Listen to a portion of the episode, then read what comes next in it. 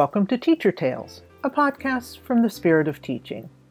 This is your host, Linda Markley, and I invite you to join me and my guests as we get curious, explore, discover, and learn more about what is really at the heart of teaching.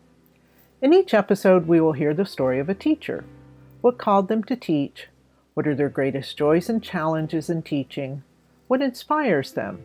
And what are their hopes, dreams, and vision for the education of children. We will learn more about the greatest lessons they have taught and also the greatest lessons they have learned. No checklists, no standards, no reports, no paperwork, and no data. Just stories from their hearts to our hearts on a journey to celebrate what really matters in the true spirit of teaching. Okay, hi everyone, and welcome back to Teacher Tales. Again, I am so excited that you're here, and I have a great guest today that I want to you to to learn about and hear her story. So I'm going to let her introduce herself.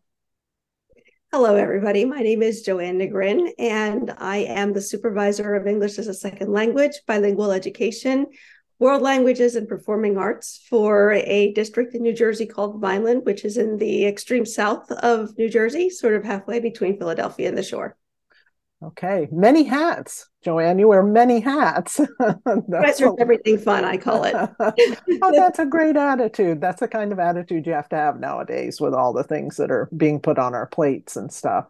So, um, you're a supervisor now and you are wearing many hats. And the last podcast I did was with a teacher that I wanted to share how she does many things and kind of disproves the old adage of, those who can do and those who can't teach. Oh, yeah. And so, yeah, so you're another great example of that. So, tell us about your journey. Why did you become a teacher? Well, uh, that wasn't what I set out to do. I was, uh, I remember when when I was a senior in high school, I got a New Jersey teaching scholarship, which was where they would pay for any public college if as long as you taught for a certain number of years. And I turned it down flat because I was not going to be a teacher and I was absolutely not going live in New Jersey.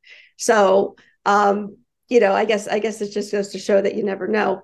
Um, but no, I went to I went to college in Washington D.C. Um, I studied international relations. I did, you know, study abroad things, and my goal was to become a lawyer and join the State Department.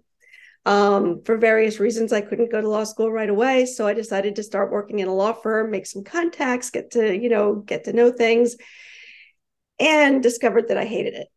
And you know, it was really more the just the adversarial nature of the practice of law, the this one versus that one, and there's winners and losers, and it just really didn't, you know, didn't mesh with my uh, worldview. And you know, of course, at that time there wasn't mediation or anything. Now you have more options, but you know, here I was at you know 22 or 23 and realizing that my life plan just wasn't going to work for me um, so therefore, what was I going to do? And I, I needed to keep this job because it did, I got overtime. It paid really well. I was self-supporting. Um, so I was looking for some sort of volunteer outlet. And uh, at the risk of dating myself, I looked in the want ads um, and found a um, an advertisement that was they were looking for volunteer ESL tutors. I said, well, that I can do um, and you know to uh, it was with a refugee resettlement program uh, which in the early 90s was mostly in dc it was mostly people from central america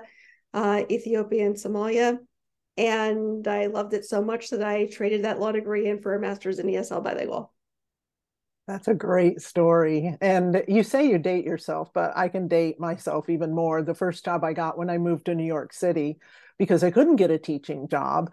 Um, I got out the yellow pages and I went through I went through the the, the long list of import export companies, um, and uh, it, because I had bilingual skills, I could you know bring that to the table and help increase their business. And uh, and so I just cold called right through the alphabet of the import export companies and it took me till i got to the word p pace international and mm-hmm. they hired me so language skills are great you know great Absolutely. you know uh, resume differentiator and it also and i think really enriches your life and um, because you can make a lot of connections and learn about a lot of other people and um, and it just opens up your world and and what i always tell people is that you know you don't have to be perfect you know with another language. You you don't have to be 100% mm-hmm. fluent. You don't have to be perfect. You can make mistakes. Um and it's it's really just about you know can you do what you need to do in that language? And right. so you know please you know don't be shy about that. I mean we have some principals who do very well. They do their you know duolingo or whatever other program they're using. And um you know they they make the effort and people see them making the effort and that's what's that's what's important. I mean and you and that goes a long way with your kids too. Mm-hmm. absolutely. Absolutely. So what was your t- first teaching job? After you got your master's what did you do well, you know, it was kind of interesting. I I took the checkered, you know, the checkered route basically. Uh, I I talk about my checkered past because um, the first thing I did was, you know, was this refugee resettlement program for about three years or so, and and and really, I think a lot of my education really came from there.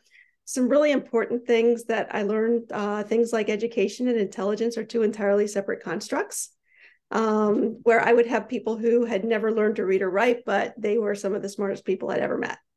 Um, and I think that that's something that a lot of us don't learn. Um, and we put a lot of stock in things like degrees and titles and things like that that don't necessarily mean that much.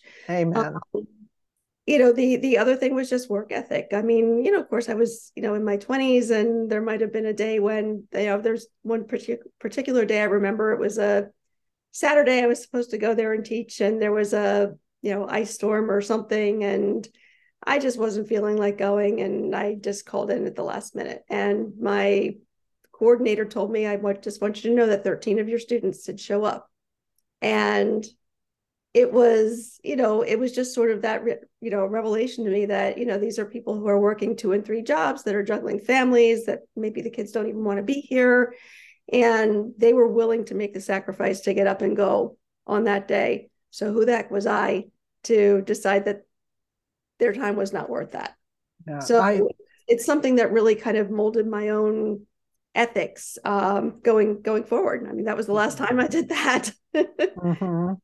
Oh, JoAnne, that really hit me hard in the heart. That was so. That's such a wonderful example of what I feel teachers are going through right now as far mm-hmm. as they know that there are kids showing up and there are kids that are wanting to learn and they the, teacher and school they're the highlight of that kid's day the best part mm-hmm. maybe of their life and we lose sight of it because there are there and there it's growing uh, a faction of students and parents who are very aggressive and very negative and very um, kind of overshadowing all of the kids and the parents who do appreciate them and that's mm-hmm. unfortunate so that's a great reminder and teachers i hope you're listening to that and you take it to heart just like i did i mean it made me choke up because that's why we do what we do um, mm-hmm. and i mm-hmm. know there's a thing going around in social media of like you know stop saying it's for the kids we need more money and that's true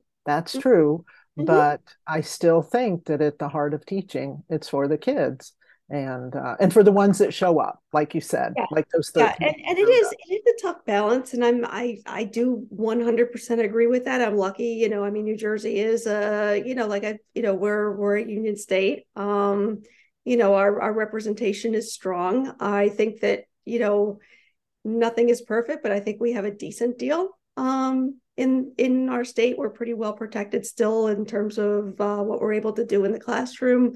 So a lot of the the more egregious things that are happening in this country are not really happening in in many districts here. There are some and it depends on your local configuration. Um, the other thing about us is that we're 600 plus independent school districts uh, in a tiny state. So there's a lot of variation there but um, I think by and large, it's it's uh, it's not a bad climate, all, all things considered. Um, I I also think that it's really important to you know, so it is important to be valued and treated as a professional. I think that that's a non-negotiable. But it's also important to decenter yourself, and the way that I do that, and it's the reason why I can come in and you know speak in front of people, do podcasts, do all these things um, if I were doing it for me, I might not want to get out there, but um, you know, I kind of decenter myself and I really look at myself as an instrument of whatever it is that I'd like to see out there. Um, and when you do that, you uh, you sort of give yourself a lot of power because now it's I'm just a piece of this larger um, of this larger force for change that I want to see. Mm-hmm. Um, and and that does make a big difference in the way that I look at um, the challenges that I have in front mm-hmm. of me. Mm-hmm. That's another great point of like mindset as far as teachers, you know, we have to have our mindset where we're not the machine. We're not mm-hmm. the full machine with all the moving parts. We're just a moving part in the bigger machine. And, right. And you're not um, responsible yeah. for the larger machines running. You can only be responsible yeah. for your part. You know? Yeah. Yeah. One of the that I always have to tell myself is I can't move any faster than the folks in front of me, you know, because there's right. a few things and I want to do them now. But, you know, changing a culture takes time. It does. It if does. I don't allow for that, then I'm going to get very frustrated. That's going to affect my attitude. It's going to affect my longevity. It's going to affect my effectiveness. Mm-hmm, mm-hmm. I know uh, here in Florida, I've been doing some talks and stuff. Um, we had the coding bill of like back in 7 mm-hmm. or eight years ago, and yeah. it's coming back up as computer science. And so I've been out speaking and advocating, and it's really uncomfortable for me when teachers are like, "Well, you defeated it last time." No, I didn't. I was mm-hmm. just that instrument that kind of poked at other people to speak up or mm-hmm. might have been the vehicle through which they spoke but it was not me it was absolutely not me so um, that's a good perspective to keep in mind and and things happen that way when when we're not turning our lenses inward and thinking what am i going to get out of it or you know i'm i don't have any power to do anything but mm-hmm. you know when you're a part of a bigger machine you know, we all have a role to play, you know, mm-hmm. and maybe there's something that I'm very good at, and there are other things that I'm not so good at that someone else is good at. So, mm-hmm. you know, none of us is the center of the universe, and and right. you have to play your role, and you have to see it as being one, you know, one small piece of you know a much larger machinery. Mm-hmm. I know um, my my daughter is at a different school this year, and um, one thing that has been a very powerful change for her that has made all the difference is that when there is a parent that comes in and wants to talk about something, or maybe they're very aggressive, they the the she doesn't meet just with the parent; her mm-hmm. whole team meets with that parent, and mm-hmm. it's unified, diverse perspective, but then it kind of comes together and, you know, it's like, well, we're all seeing the same thing. Um, mm-hmm. And that makes a big difference as far as how uh, things unfold and the mm-hmm. relationships mm-hmm. that develop from there, I think. So, yes. And I also think, I mean, and I say this having been, you know, for for many years a middle school teacher. Um, that was sort of after I did I you know, we were talking about what I had done and did, did the refugee program, got the master's, and then went abroad for 10 years. Um, and then ended up coming back to New Jersey in 2005 and getting a job teaching in a school district that was a much more um, much more affluent school district than the one I'm in now. So the big difference sometimes is, you know, that where I am now, I have much less of that sort of I pay your salary sort of uh, you know thing that you know from from parents from community members. Um, and it's and so it is really um, one of the things that I found in dealing with with parents with community members in in that context and and then that helped me a lot as an administrator is just the power of listening mm-hmm. um, and making sure that you're not cutting the person off making sure that they feel even if you end up not agreeing with them um, that they feel like they've been listened to right. And that is that is the most powerful thing that you can do. And a lot of times that's what i would do is i would just sit and let the you know let the person just sort of unload everything. Mm-hmm. um, kind of repeat back to them okay well this is this is what i heard you say you know this and then and then kind of bring in my part of it. But it's it's interesting how you could be transmitting the same message and if they feel like they've had a chance to be heard first the dynamic is going to be so different absolutely. When i was at the district that was one of the biggest lessons i learned was i was eager like the little puppy dog to go in and help and give them resources and say look at all this stuff i have for you and let me and they were like uh no. And i have a folder on my desktop. Whatever you send me goes in there and i don't have time to look at it but maybe someday you know and what i mm-hmm. found was more helpful was going in and just listening. And um being kind of like a teacher therapist whatever they needed to talk about or or if they needed me to grade papers i graded papers. If they needed me to put up their bulletin board i put up their bulletin board. So um, they just want to be seen and heard. They're human beings and that's all any of us want. So right. and yeah. i think also acknowledging the the parents expertise right? Because if nothing else they're they're probably an expert in their child right? And and they see sides of that person that you don't see. And so a lot of times when i needed to make a parent call i would almost kind of take a one down position on it and say you know i'm i'm really i'm seeing these behaviors in my class and i'm not really sure you know i i wanted to ask you if you're seeing these things at home what do you suggest for me? Mm-hmm. right?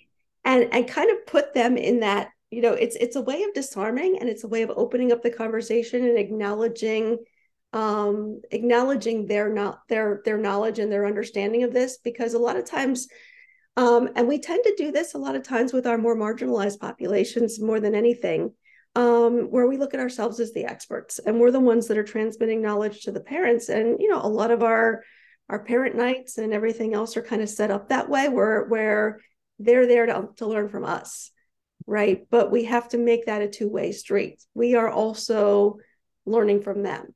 And mm-hmm. I think that's a really important thing for us to bring to the conversation because it automatically is going to make for a better conversation. Okay, new teachers, there's your first big, great piece of advice from JoAnne because that's huge. And um, yeah, they come to us. We don't need to armor up or, you know, be defensive about things, even when they are aggressive.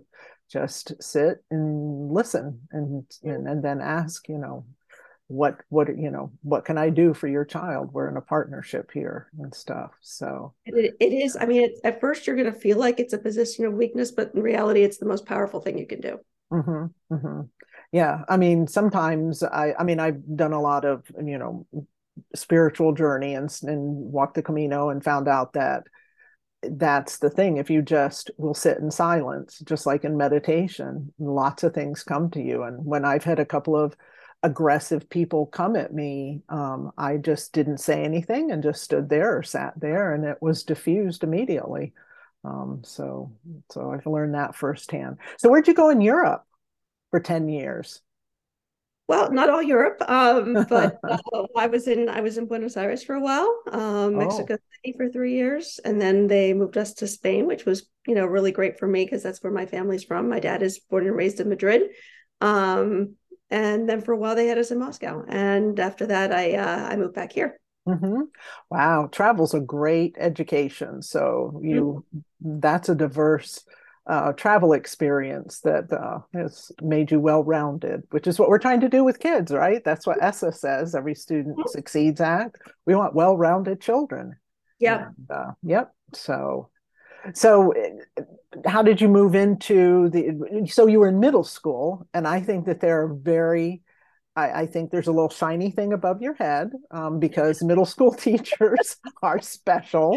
It really takes a, a really special teacher to handle middle school kids so I know, did it. I always it. said that nobody is neutral about teaching middle school. You either really like it or you really don't. And thank goodness because I was transferred into it. I started out in an elementary position and then, uh, you know, that just, you know, walked into my principal's office one day and said, oh, by the way, you know, we're reducing staff at this level and, you know, we have an opening there and you need to go there. So um, I was a little apprehensive about it at first. I loved it.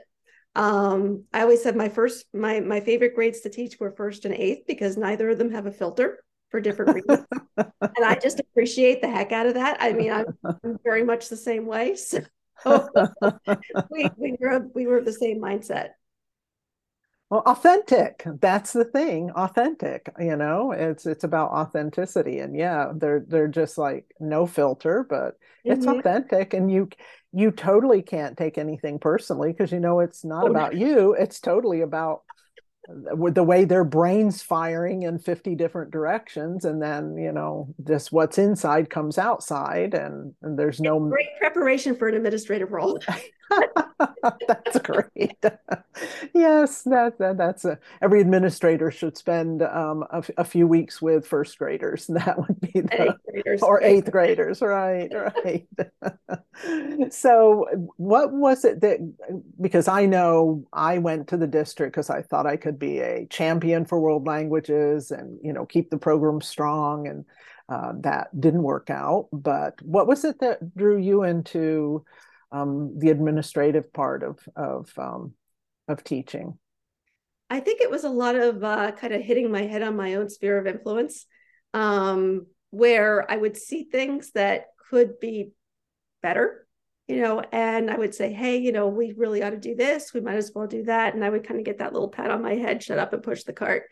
Um, and I just really, you know, I I got very tired of that. And um, so I decided that this was something that I wanted to pursue. Mm-hmm.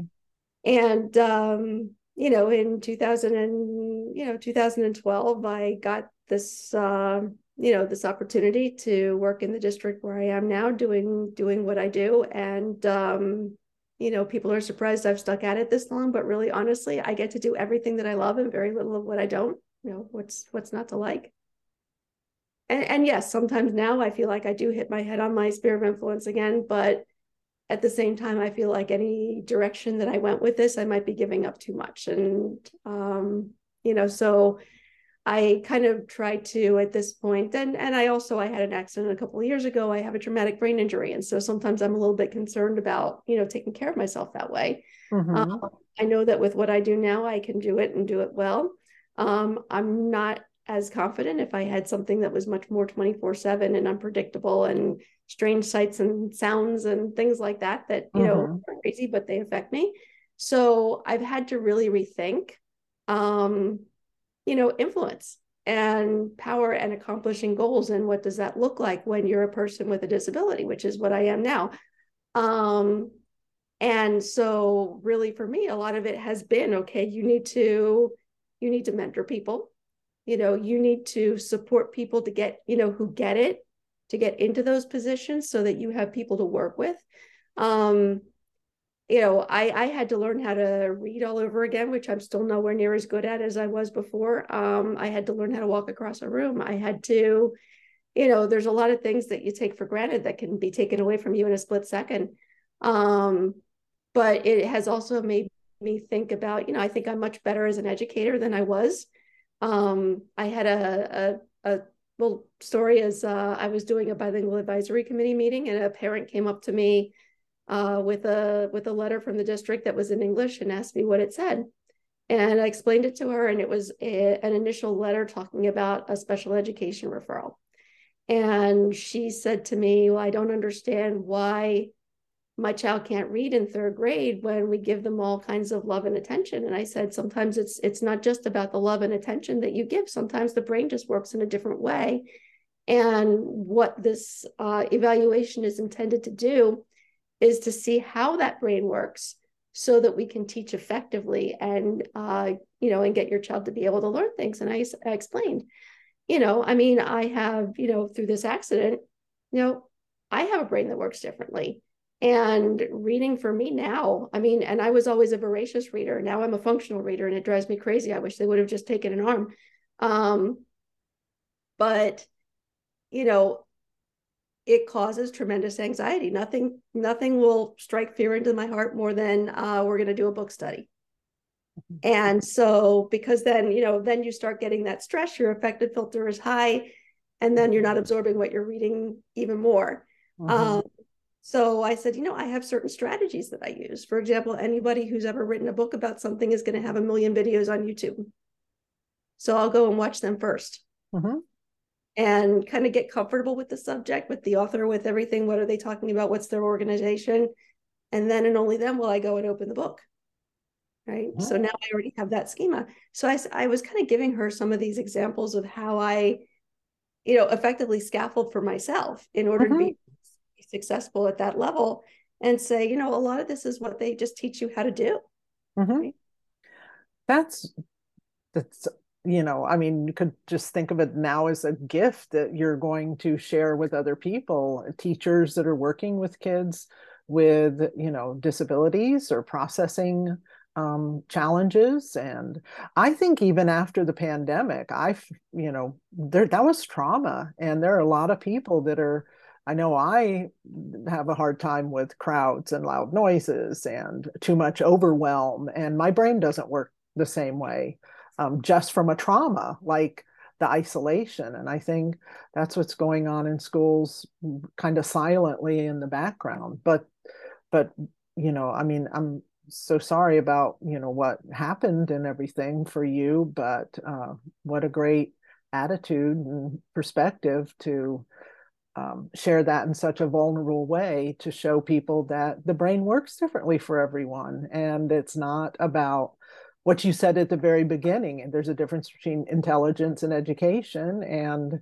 um, there are a lot of smart people that that you know maybe they can't take a test maybe their brain works differently but they're still smart and they have a lot to offer for sure. Yeah I, I really feel like one of these days i really want to be able to you know just write a book or something about how you know how have you know having a, a, a traumatic brain injury has made me a better educator but of course i can't uh i can't do that and work at the same time so it's going to have to wait for retirement.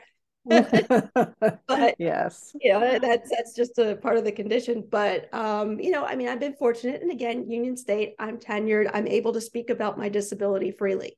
Mm-hmm. um you know whereas so many other people you know don't have that luxury of being able to let people know what's going on with them whereas i have been able to through the entire process be, be very vocal about it mm-hmm. um and so i'm i'm uh, i am very fortunate that i that i have that ability to express that but i think that it's you know it's a very you know i feel like i'm much better um you know i have my you know my power a lot more because i understand what that is i understand my sphere of influence and i understand what i can do and i think that i'm much more effective mm-hmm. um not only in my role but also in creating a leadership infrastructure mm-hmm. um, that is both above me and and you know it's 360 because teachers are leaders too um, there's power and there's authority and you know authority is is really the most effective thing mm-hmm. well the the bilingual brain works differently um, mm-hmm. and you know a lot of times i always remember in um, you know one of my heroes jaime escalante and stand and deliver where you know he they put the kids in like special ed classes or they say they're dumb they don't know anything and and he speaks up and says no they just don't speak english. They're brilliant. And he proved that with the, taking them through to calculus and everything. Um, so i think that's something that is a uh, belief among our educational system with some teachers that um, i've had many conversations recently about um, uh, they should just learn english. Learn english you know don't come to school until you learn english. It's not my problem. And that's just like that's like not being compassionate or empathic. And uh, you just shooting yourself in the foot because mm-hmm. you know shoot the whole nation in the foot because really this is this these are the kids that are our future. Mm-hmm. um, one of the things that that we have going on in my district right now um, we're a bilingual state we have bilingual education i have a k through 12 bilingual education program um, you know but like all of us we're we're short teachers and particularly teachers that have those skills so one of the things that I have created is a dual credit, dual enrollment program that I've seeded through Title III. I'm looking for alternate types of funding right now through CTE, different things. Um, but it is a, a teacher education program that is focused on our ESL bilingual students. And uh, so we we have it. It's it's with Rowan University, which is a university right up the right up the road from us. Um, and these teacher, these students are taking teacher education courses, um, and we deliver them bilingually in English and Spanish. The materials are in English and Spanish. Um, our teacher, our professor speaks English and Spanish. Um, they can have they we use a lot of translanguaging, a lot of uh, you know the discussion that kind of flows back and forth, and um, you know, and these kids are, you know, first of all, they're doing phenomenally well in college level work. They're all between, you know, freshmen and seniors right now. It's not grade level specific. Um, we we gave them a college tour on Tuesday. Um, they got to see the campus, meet the dean, you know, got swag, the whole thing. They're just so excited. But we're guaranteeing them a job if they go all the way through. Wow. And I think that this is really important, not only just because it gives them that pathway to a to college and career that is just so much more accessible if you've got the credits already before you graduate high school. But it also sends a message to our community that, you know, the fact that you are bilingual doesn't, you know, or that you're still learning English doesn't mean that you're not college material. It doesn't mean you're not smart. Um, you know, and and I think that that's very important because we do tend to look at our students from that deficit perspective of, you know, if you don't know English, there must be something wrong with you. And mm-hmm. I get this sometimes where I'll have somebody come up to me and say, well, you know, so and so is so smart. Why is he in bilingual? And I'll be like, you know, there are a lot of really brilliant people on this earth who don't speak English at all. And then it's kind of like, oh, yeah. But, you know, the, the, mentality is there, right? Yeah. Mm-hmm. So part of what I feel is is my mission is to counter that as much as I can. Right. Right. And what a great program. You're a little Jaime Escalante and yourself right there with taking the taking them to the university and showing them their potential and the possibilities. Um, when I was um, I was a high school I was at, um, science teacher and I partnered up and with a Toyota grant, we partnered up my AP students with some um, sixth graders at a uh, school that had 95% Hispanic population, migrant farm worker community. And um, it was just amazing the exchange, cultural and linguistic, and the relationships that were built. But one of the things that we did was bring those kids to the high school. And the seniors took them on the computer and showed them where they were going to college and mm-hmm. what they were going to major in and what was required and how much money it cost a year. And then they showed them what scholarships were available for Hispanic kids. Mm-hmm. And uh, and it opened up their world completely. And one of the things that I do plan on putting into my, you know, my Title III grant proposal for next year is to have some money set aside to stipend people to help them with the application process, financial aid, um, scholarship applications, all of those things. Because we, I mean, when I did mine a million years ago, I just sat at the kitchen table and, you know, I didn't need anybody's help because, you know, you didn't do that at the time. Um, but this is a different world. And, you know, that's, you know, there's counselors, there's advisors, there's people who help you with your essay, there's SAT prep, there's all those things we just didn't do. Um, and so you know my my students that are coming into this are new to the country they're new to this that it's it's a completely different system. So um, i'm going to have some people who are sensitive to that that know how to help them with this process to uh, to make sure that they you know that they get through it as well as possible and get as much as they can. Mm-hmm. That's so wonderful JoAnne you know when i when I first met you, um, and the person that introduced me to you, Ada, she was like, You're going to love her. She does so many great things. You're just going to love her. And it was true. So thank you for everything that you do.